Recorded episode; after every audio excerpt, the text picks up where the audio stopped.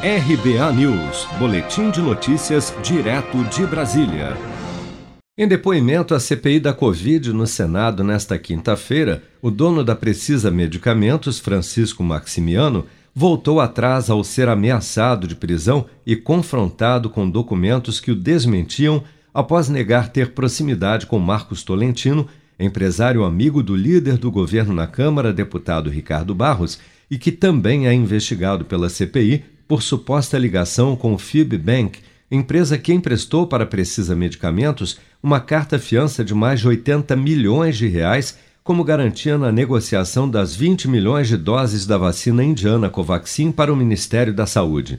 Na sua primeira versão, Francisco Maximiano chegou a dizer que o apartamento que Marcos Tolentino morava em São Paulo havia sido alugado por Danilo Trento, diretor da Precisa, e que ele era apenas fiador do imóvel mas após os senadores apresentarem documentos que indicavam que Maximiano era, na verdade, o locatário do apartamento, o senador Alessandro Vieira, do Cidadania de Sergipe, pediu que a cúpula da CPI colocasse em votação um pedido de prisão do depoente por falso testemunho. Vamos acompanhar.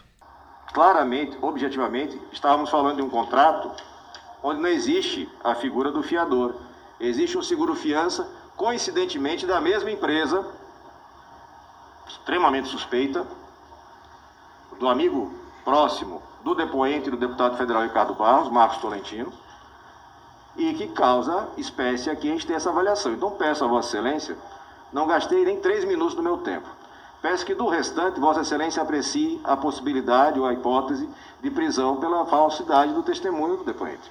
Imediatamente, Francisco Maximiano decidiu se retratar. Senhor Francisco Maximiano, Vossa Senhoria deseja se retratar pela Sim. informação? Senhor presidente, eh, senador Randolfo Rodrigues, eu formalmente me retrato e peço desculpas, pois realmente consto como locatário eh, no contrato deste eh, imóvel. Não me recordava, pois não vivi lá neste imóvel. Foi uma confusão.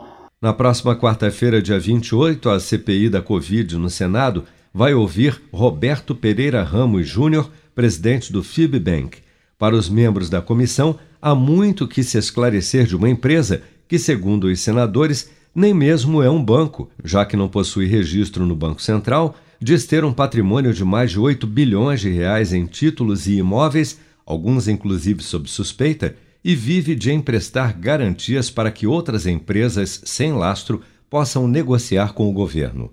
Se você quer começar a investir de um jeito fácil e sem riscos, faça uma poupança no Sicredi. As pequenas economias do seu dia a dia vão se transformar na segurança do presente e do futuro. Separe um valor todos os meses e invista em você. Poupe com o Sicredi, pois gente que coopera cresce. Com produção de Bárbara Couto, de Brasília, Flávio Carpes.